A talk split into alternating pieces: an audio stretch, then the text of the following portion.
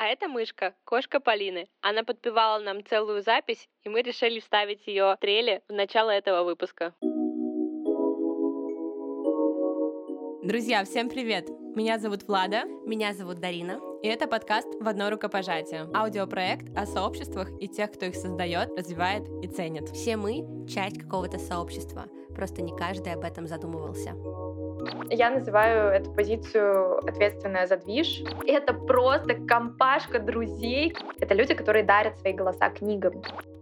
Сегодня у нас в гостях Полина Гончарова. Полина — комьюнити-менеджер в Литрес сервисе с самой большой библиотекой книг России, а также Полина активистка в медиасфере. Полина причастна к созданию ни одного подкаста и сейчас также развивает комьюнити подкастеров в своем университете. Кажется, в этом выпуске мы пожмем ладошку не одному комьюнити, а даже двум. Хотя кто знает, что еще успела запустить Полина. Поехали! Спасибо, что пришла. Вам спасибо, что позвали. Удивительно выступать в роли спикера в подкасте впервые, потому что до этого всегда я брала интервью, до этого всегда я э, кому-то задавала большое количество вопросов. Это непривычно. Мы тоже рады, что мы первые с тобой в этот раз. Давай с самого начала. Что такое Литрес и в какой ветке этой книжной вселенной сейчас ты работаешь? Про Литрес слышали примерно все русскоговорящие люди, потому что это крупнейшая библиотека электронных книг в России СНГ. Чаще всего про Литрес знают, что это сайт, где продаются электронные книжки. На этот сайт книжки попадают совершенно разными способами, и один из этих способов — это сами авторы публикуют свои произведения через специальную платформу, которая тоже принадлежит Литрес, это издательская платформа Литрес, публикуют книжки, сами устанавливают на них цену, и они попадают в общий каталог, продаются наравне со всеми остальными книжками, которые выпускают издательства, и таким образом авторы зарабатывают, продолжают творить. Это современный способ поделиться своим творчеством без издательства. И это тоже для многих такой шок, что, ого, технологии дошли до того, что нам не нужно издательство для того, чтобы писатель опубликовал свою книгу. Я когда об этом узнала, меня это вдохновило, и теперь я работаю комьюнити-менеджером именно с писателями и, сбегая немножко вперед, с дикторами, потому что издательская платформа Litres, она еще включает в себя проект Litres Чтец, который позволяет а, людям озвучивать электронные книги, дарить им голос и точно так же публиковать аудиокниги, зарабатывать на этом и так далее. И вот мы развиваем сообщество именно авторов и дикторов, авторов и чтецов. В общем, я называю эту позицию ответственная за движ. Очень много движа для творческих людей, которые делятся своими произведениями с этим миром. Полина, мне очень нравится идея вашего комьюнити. Расскажи, почему вы увидели в этом ценность и приняли решение развивать это сообщество. Бизнес, который завязан на лояльности клиентов во многом, он не может существовать без сообщества вокруг этого бизнеса, без сообщества, которое, с одной стороны, вовлечено во всевозможные активности и предложения бренда, с другой стороны, собственно, помогает бренду развиваться. Супер, Полина, расскажи, пожалуйста, вот про авторов как э, туда они попадают и в чем они видят для себя смысл присоединения как попасть именно в ряды авторов Литрес, ну все очень просто. Нужно зарегистрироваться на издательской платформе Литрес, выбрать, ты хочешь опубликовать книгу или ты хочешь опубликовать черновик. Это формат публикации книги по главам. Это такое сериальное чтение, когда автор берет и цепляет читателей настолько, что они готовы не целиком книгу покупать, а ждать книгу по главам. И Вау, таких много примеров. Да, это подписка на конкретное произведение, и читатели, которые любят произведения конкретных авторов, авторов, они действительно каждую неделю ждут новую главу книги, чтобы узнать, чем же там все закончится. Но возвращаясь к вопросу о том, как авторы попадают, если уже есть готовое произведение, то просто нужно загрузить файл и заполнить карточку книги, отправить книгу на модерацию. Все, вы автор Литрес. А расскажи здесь, если ты присоединился к Литрес как автор, ты сразу входишь в комьюнити, и вы называете это уже сообществом авторов. Здесь хочу немножко дополнить вопрос Влады и спросить про анбординг в сообществе. Если он у вас, как понимаю, автор заполняет информацию себе, публикует книгу, появляется на платформе, и что дальше с ним происходит, как он становится частью сообщества? Мы априори считаем всех, кто опубликовал свою книгу на Литрес, членами сообщества авторов Литрес или дикторов Литрес. Ну, нет какого-то жесткого разграничения, нет какого-то жесткого критерия по попаданию в это сообщество. Если вы еще ничего не написали, но вы уже хотите быть причастным к этой сфере, хотите узнавать, как вообще здесь расти, как вообще только стать автором, пожалуйста, вы тоже можете подключаться к нашим активностям, вы тоже можете делать все, что захотите с нами. Нет какого-то анбординга, двери открыты, заходи кто хочет. На уровне ценностей современный автор должен быть не только писателем, но и маркетологом, пиарщиком и всем вообще в одном лице. Очень многих творческих людей это пугает. Очень многие творческие люди считают, что маркетинг и реклама — это настолько далекая от творчества сфера, туда лезть вообще нельзя. Туда попадать вообще страшно, этим должны заниматься особые люди. Вот мы всей, наверное, своей деятельностью, всем своим контентом, всеми своими активностями стараемся показать, продемонстрировать и научить авторов тому, что это не так. Это гораздо проще и менее страшно, чем кажется на первый взгляд, совмещать условно творчество и продвижение этого творчества. Недавно был эфир с замечательным тоже автором, блогером Егором Аполлоновым. Вот прям такой спич мотивирующий был про то, что нужно разрешать авторам, да и вообще всем креаторам быть корыстными. Нужно разрешать себе почувствовать, что да, я делаю вот это ради того, чтобы там быть известным, быть богатым, быть узнаваемым. Действительно, это для многих очень сильный пинок мотивации, и в этом нет ничего плохого. Это прекрасный источник энергии, и нужно позволять себе это делать. Нужно разрешать себе быть корыстным в этом плане. Это в том числе то, что мы транслируем авторам, что не надо запрещать себе желать того, чего на самом деле вы хотите, и как этого достичь. Вот у нас большая часть контента, она все-таки образовательная, про то, как продвигать творчество, про то, как писать лучше, качественнее, как находить своих читателей. И этот весь контент, он бесплатный. И это тот уровень ценности, который в первую очередь привлекает всех, и тех, кто уже опубликовался на Литрес, и тех, кто только думает об этом, или тех, кто еще даже не знает, что он хочет стать писателем, но мы-то знаем, что, скорее всего, вы хотите. И именно вот это бесплатное, но очень ценная информация образовательная, она в первую очередь, я думаю, и привлекает.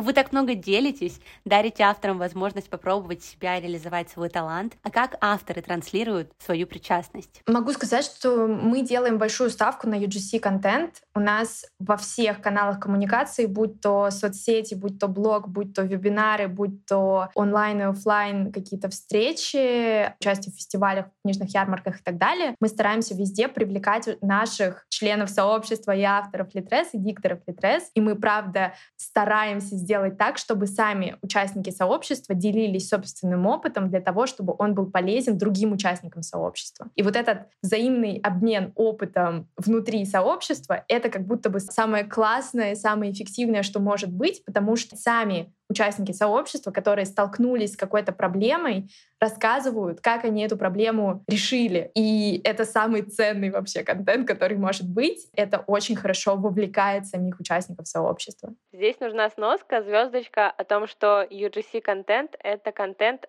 созданный самими пользователями, и переводится он как User-Generated Content. И тут у меня сразу в голове другая ветвь э, такого взаимодействия, реферальная система. Есть ли она у вас? Советуют э, ли авторы своим друзьям, э, авторам присоединяться? Развиваете ли вы эту ветвь маркетинга? Ну, у нас есть реферальная система, но она направлена на продажу книг все авторы могут делиться своими книгами, получать уникальную ссылку на свое произведение, делиться ею с, условно, друзьями, коллегами, близкими, но оно направлено именно вот прям на продвижение творчества, продвижение готовых книг. В плане привлечения новых участников сообщества через вот эту реферальную систему, она не налажена, да, конечно же, мы делаем ставку на сарафанное радио, мы ждем, что авторы будут приводить своих друзей, товарищей, это, в принципе, работает. История, кейсы показывают, что это так Какой-то отлаженной системы, да, пока нет. Мы говорим авторы, авторы, авторы. Самый главный вопрос встал. Сколько у вас человек уже в сообществе? Комьюнити-менеджер справляется с какими объемами? Если мы говорим про количество авторов, которые публикуются, в принципе, уже опубликовались через платформу Litres сам издат, через издательскую платформу Litres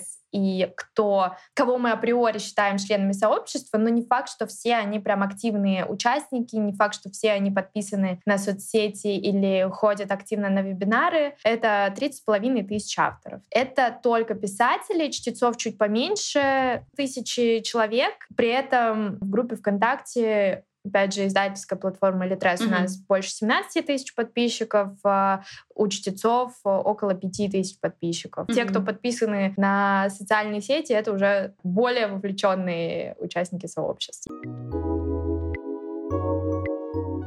Полина, ты взаимодействуешь с авторами в совершенно разных форматах, от вебинаров до невероятных э, офлайн мероприятий. Поделись, были ли какие-то интересные истории? Мы уверены, что они точно должны были с тобой случаться. Когда я только пришла, не особо понимая, что вообще там происходит и чем я могу быть полезна, просто как бы фонтанировала идеями и в том числе вот очень хотела для Литрес сделать подкаст. Мы замахнулись на довольно непростой формат, я предложила сделать реалити-шоу, в котором мы бы показали, как человеку не писателю, который хотел бы стать писателем, пройти весь путь вот от рукописи до публикации и продвижения книги на Литрес. Мы решили сделать акцент на нонфикшене, это не художественная литература, для того, чтобы показать, как вообще любой эксперт в своей сфере может свой опыт конвертировать в книгу и чем эта книга может быть для него полезна. И мы запустили конкурс. Конкурс буквально по всему миру, там не было границ, потому что подкаст мы могли записывать онлайн, в этом не было ничего сложного. Конкурс на поиск главного героя для подкаста, который прошел бы весь вот этот путь на этапе, когда у нас уже был отбор в полуфинале, в финале потенциальных участников подкаста. Я словила жуткий синдром самозванца, потому что с финалистами я проводила созвоны отборы, интервьюировала потенциальных героев подкаста. И так как мы занимались нонфиком, нонфик обычно пишут эксперты в своих сферах. Скорее всего, это люди с богатым опытом, с удивительной экспертизой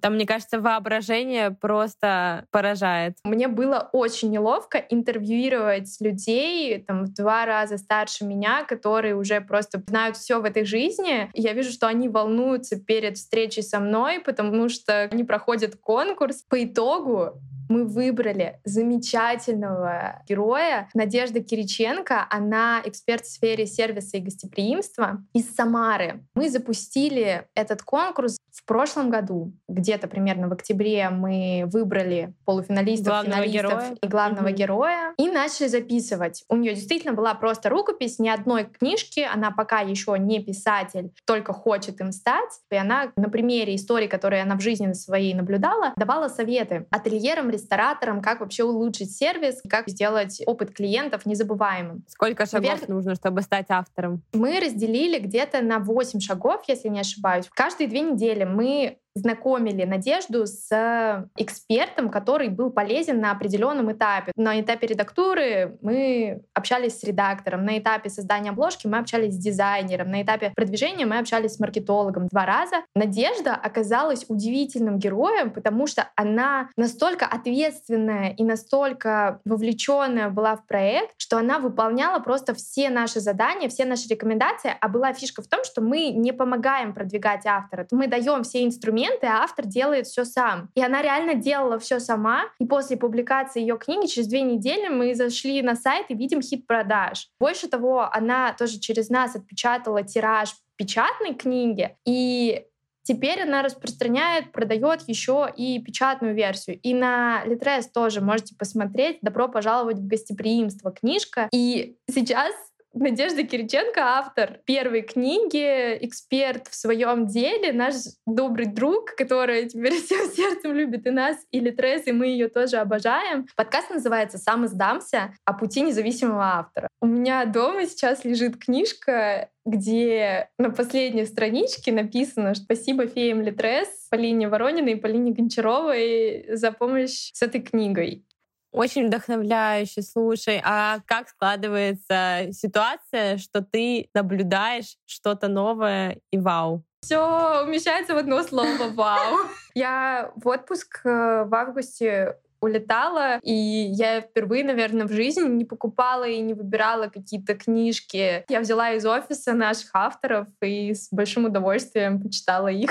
И да, это совершенно другой уровень ощущений, когда ты не просто читаешь интересную книжку, ты точно знаешь, кто ее написал, какой замечательный человек стоит за этими словами, и как много всего крутого вы уже сделали и сделаете еще. Вообще не представляю, когда ты читаешь произведение человека, с которым ты знаком, и можешь э, пожать ему руку, и, возможно, дать э, фидбэк, просто встретиться на кофе. Самое невероятное чувство, когда люди из онлайна оживают в офлайне со своими книгами и объятиями. Лучшие эмоции, которые может испытать комьюнити-менеджер. Полина, здесь есть еще у меня один вопрос. Ты работаешь с таким креативным сообществом, с людьми с нестандартным мышлением, совершенно из разных сфер и индустрий. Расскажи, как ты ощущаешь себя в роли комьюнити-менеджера такого разностороннего комьюнити, и что тебя удивляет на этом пути? Мне кажется, это самая сложная часть, что действительно у нас очень большое сообщество, очень творческих людей, которые очень разные. Ко всем нужно найти свой подход. Это большой вызов, большой челлендж для всех, кто работает с сообществом, и мы каждый день преодолеваем себя для того, чтобы понять, а как же угодить всем и сделать круто для всех, чтобы действительно наше комьюнити оценило наши старания. Конечно, это очень неприятно и очень болезненно, когда встречается обесценивание. Как в итоге вы коммуницируете mm-hmm. такие истории? Только с опытом приходит э, абстрагироваться от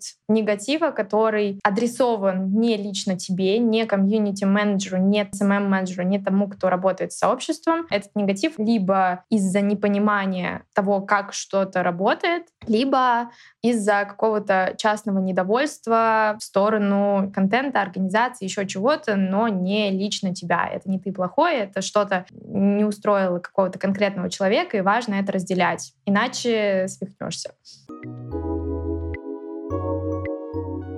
Девчонки, мы тут так сфокусировались на авторах а, и не дораскрыли второе комьюнити, которым ты тоже, Полина, занимаешься. Комьюнити чтецов — это кто? Что они делают? Это люди, которые дарят свои голоса книгам. Те, кто зачитывают их на диктофон и публикуют аудиокниги. Там немножко другой формат попадания в ряды чтецов. Если авторы у нас могут публиковаться любые, у нас есть модерация, она проверяет на антиплагиат, на соответствие возрастного ценза, на соблюдение всех остальных законов РФ. А в проекте Литрес Чтец нужно пройти отбор. Те, кто проходит, часто проходят не с первого раза, то есть проходят самые упорные.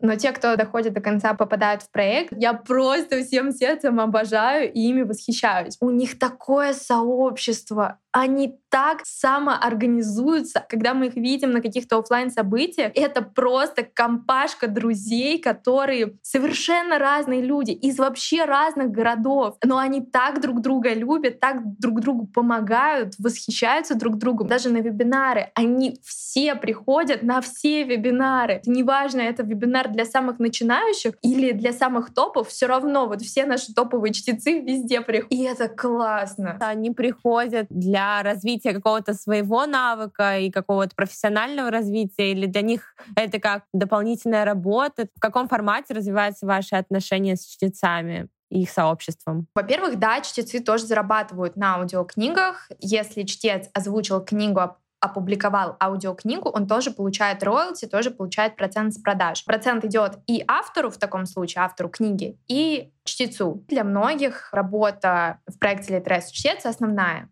Да, многие ушли из каких-то других работ и стали зарабатывать только озвучкой книг. Как вы взаимодействуете с э, чтецами? у вас есть такой же план активности, продуманный на неделю вперед, или чтецы настолько активные, что они сами придумывают, э, чем заняться и как э, провести время в комьюнити? Мы параллельно и примерно с равным количеством вложенных сил развиваем и сообщество авторов, и сообщество чтецов. У нас параллельно есть группы в социальных сетях, для авторов и для чтецов. У нас параллельно идут вебинары и для авторов, и для чтецов. На офлайн мероприятиях мы делаем активности. Это идет параллельно. Можно назвать это одним большим сообществом авторов и чтецов, потому что они все равно взаимосвязаны. Чтецы дружат со своими авторами, которых они озвучивают, и кайфуют от этого.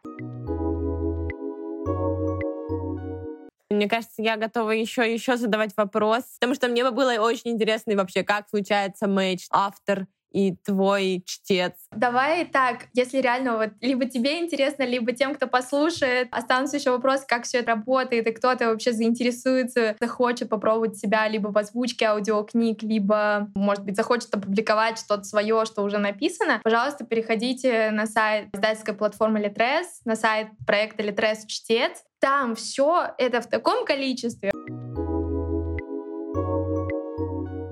Кстати, у нас для вас есть небольшой подарок. После записи Полина поделилась промокодом на Литрес. Забирайте его в нашем телеграм-канале. Ссылка в описании.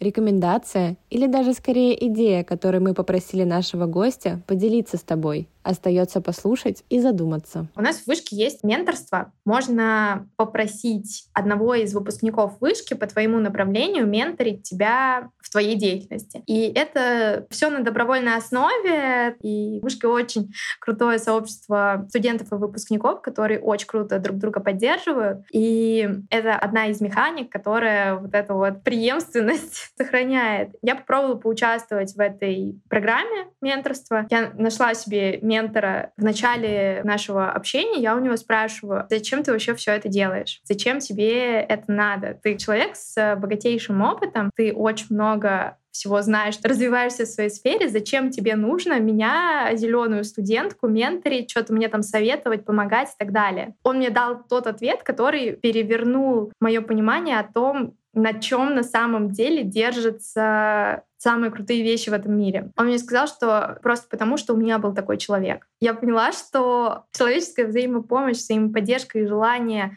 не прекращать вот этот обмен всем самым лучшим, это тот вечный двигатель, который с одной стороны, движет всеми сообществами, с другой стороны, ну, это вообще самое ценное, что у нас есть. И, наверное, мой совет заключается в том, чтобы никогда не прерывать этот обмен, максимально в нем участвовать вступать в сообщество по вашей профессиональной деятельности или по вашим интересам и только активировать вот этот обмен, делиться своим опытом, своими знаниями для того, чтобы запускать все больше и больше вот этих вечных двигателей. Я в это верю и Правда, желаю поверить в это и вам.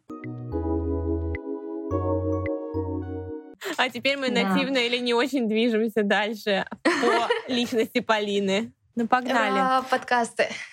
Подкасты. Полина, расскажи нам а, историю, как пришла тебе идея развивать подкаст комьюнити в Вышке за последние там пару лет очень много ребят вокруг стали делать свои подкасты. Либо для каких-то брендов, либо сами какие-то инди-подкасты. Мы все так или иначе все равно друг с другом контачили, взаимодействовали, просили друг друга поддержать, э, репостнуть, пропиарить, прийти друг к другу с интеграциями. Мы просто решили условно собрать всех в один чате для того, чтобы это было более централизованно и более просто, если условно кому-то нужен монтажер, чтобы можно было закинуть в этот чатик open на два часа.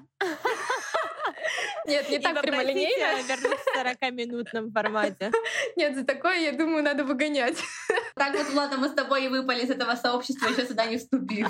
Да, у нас была не одна попытка превратить вот этот чатик все-таки в какое-то сообщество. Сейчас мы на самом успешном этапе работы над этим комьюнити, потому что у нас есть регулярные встречи, это раз. У нас есть условно соцсети, которые открыты для всех потенциальных желающих вступить в сообщество. И есть чатик самого сообщества. В отличие от сообщества Литрес, о котором я до этого говорила, здесь более строгие критерии попадания. У нас есть отбор. Мы позиционируемся как скорее закрытый клуб для тех, у кого уже есть опыт, полезные контакты. Мы не обучаем созданию подкастов, мы скорее ждем какой-то обмен пользой. Слушаю историю вашего сообщества и понимаю, как круто было бы создать внутри сообщества менторов, чтобы поддерживать тех, кто только делает первые шаги в мир подкастов. И, кстати, возвращаясь к теме развития вашего сообщества, очень интересно узнать, как вы начинали и какие первые шаги вы сделали для формирования сообщества подкастеров. Сначала мы создали чатик, просто тех, кого мы знали, что они делают подкасты, мы закинули их в этот чатик, встретились вживую обсудить, что бы мы могли делать вместе. И глобальная ошибка, которую мы сделали, это мы встретились в июне, в конце учебного года, когда все были абсолютно задолбанные после учебы и ждали лета для того, чтобы хотя бы в чем-то ничего не делать,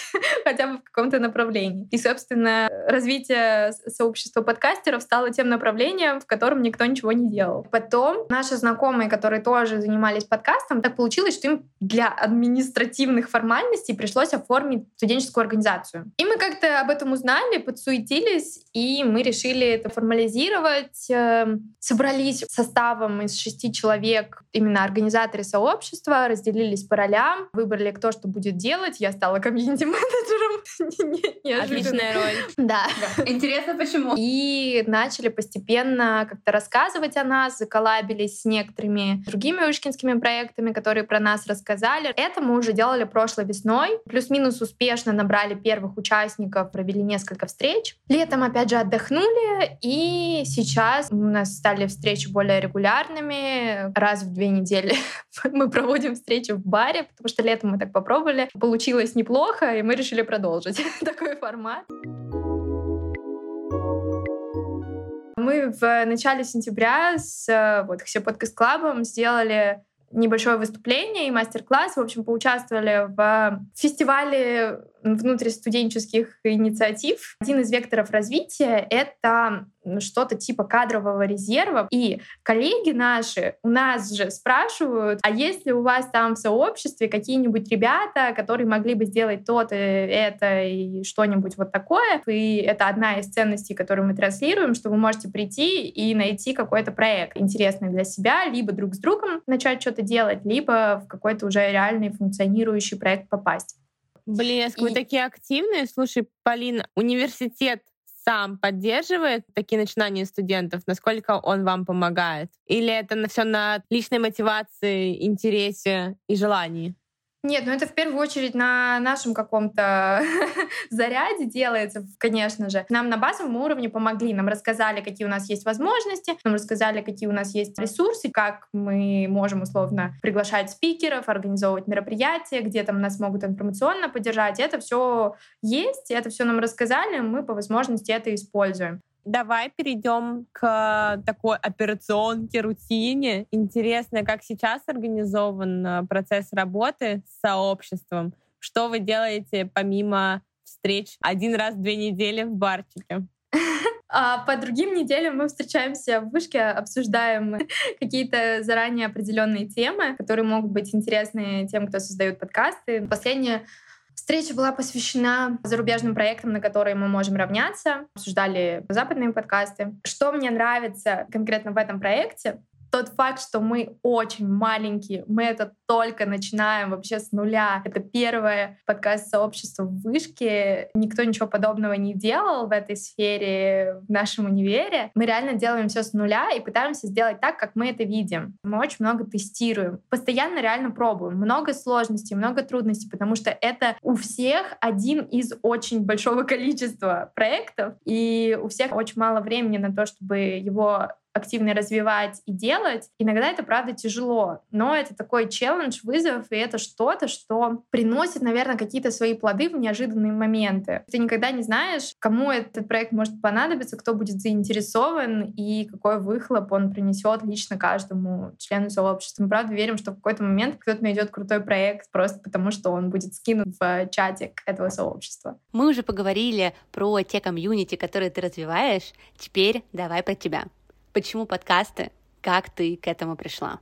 Я точно помню, что была пандемия, был карантин. Я жила на даче, и я взвалила на себя какой-то непосильный объем работы. У меня было очень много учебы, очень много работы, очень много проектов. В этот момент, я уже не помню как, но я начала слушать подкасты. В том числе созванивались с друзьями, обсуждали, как вообще жить эту жизнь в таких условиях. И вот с подругой как-то пришли вместе к тому, что, блин, мы обе хотим подкаст. Мы обе хотим сами за жизнь разговаривать, э, записывая это на диктофон. Но тогда была только идея, что мы хотим подкаст. А о чем мы хотим подкаст? Самой идеи подкаста не было. Так мы это и оставили, потому что все-таки подкаст без идеи обречен на провал. Где-то через полгода мне подруга звонит, говорит, Полина, капец, у меня проблемы, потому что она, решив подзаработать, нарушила правила вуза, об этом узнали, там грозило отчисление, и тут у меня что-то щелкает, и я понимаю, что вот эта проблема попадание в разные передряги в попытках заработать, вот эти первые деньги, мы типа были на первом, на втором курсе, мы все пытались крутиться, вертеться, какие-то копеечки подзаработать, как это конвертировать в реальные деньги, ну, как это монетизировать на практике.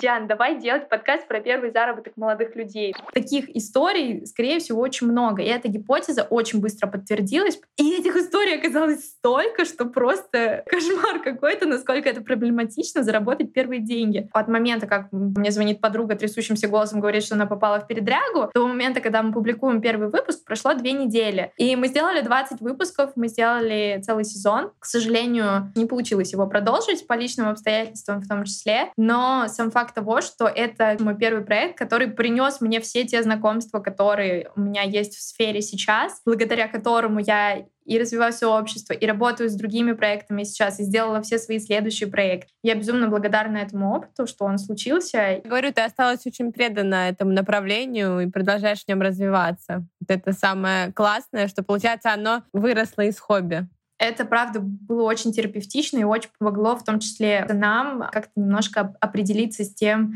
кто мы в этом мире и куда мы хотим двигаться. Ну, мы-то знаем, что за спиной у тебя уже не один подкаст, поэтому расскажи про те проекты, которые ты развивала и развиваешь сейчас? Первый проект, о котором я только что рассказывала, это подкаст «Плюс-минус деньги» о первом заработке молодых людей. Мой второй проект — это подкаст «Сам издамся» для Литрес, который я тоже уже рассказала, как это было сложно и масштабно, но как по итогу здорово осознавать, то мы действительно подарили возможность как минимум одному человеку трогать свое произведение, видеть свою книгу, которая превратилась из буквально заметок в Варде в настоящую книгу. Третий мой подкаст, о нем я сегодня не рассказывала, он был учебным проектом в прошлом году. Я сделала подкаст по факту о медиаграмотности в цифровой среде. Это вещь, которой я горжусь как подкастер, скорее профессиональный, потому что он очень сложный с точки зрения редактуры. Это нарративный, научно-популярный популярный подкаст, э, созданный на основе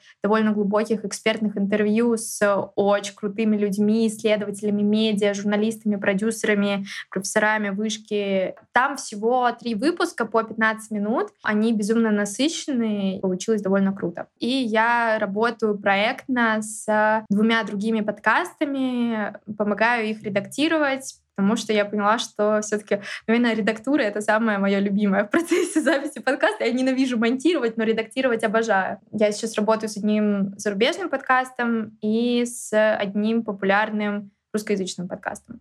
Здесь э, довольно органично впишется вопрос, переносясь там, на два года назад, когда ты только начинала развивать свой личный подкаст, чем бы тебе помогло присоединение к такому комьюнити, которое вы сейчас строите? Очень помогло бы. Я не думала об этом, кстати, вообще. Тогда, наверное, мы выстраивали какое-то сообщество слушателей подкаста, и среди членов этого сообщества были еще и сами подкастеры, такие же начинающие, как мы, такие же авторы инди-проектов маленьких, которым тоже был интересен наш опыт, нам был интересен их опыт, и так или иначе все равно общались. Наверное, если бы мы, опять же, состояли в каком-то централизованном сообществе, где можно было бы сильно упростить получение ответов на какие-то вопросы, было бы гораздо проще, потому что на многих ошибках мы учились сами, набивали шишки сами, а тут мы в том числе одна из тех ценностей, которые мы транслируем, это что можно поучиться на ошибках других, поделиться опытом и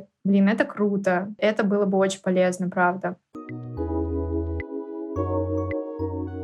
Каждый выпуск мы заканчиваем нашей рубрикой Блиц, где мы задаем короткие вопросы. Ты можешь отвечать на них так, как тебе комфортно. Так что, погнали! Ну что, первый вопрос, Полина. Что для тебя значит комьюнити?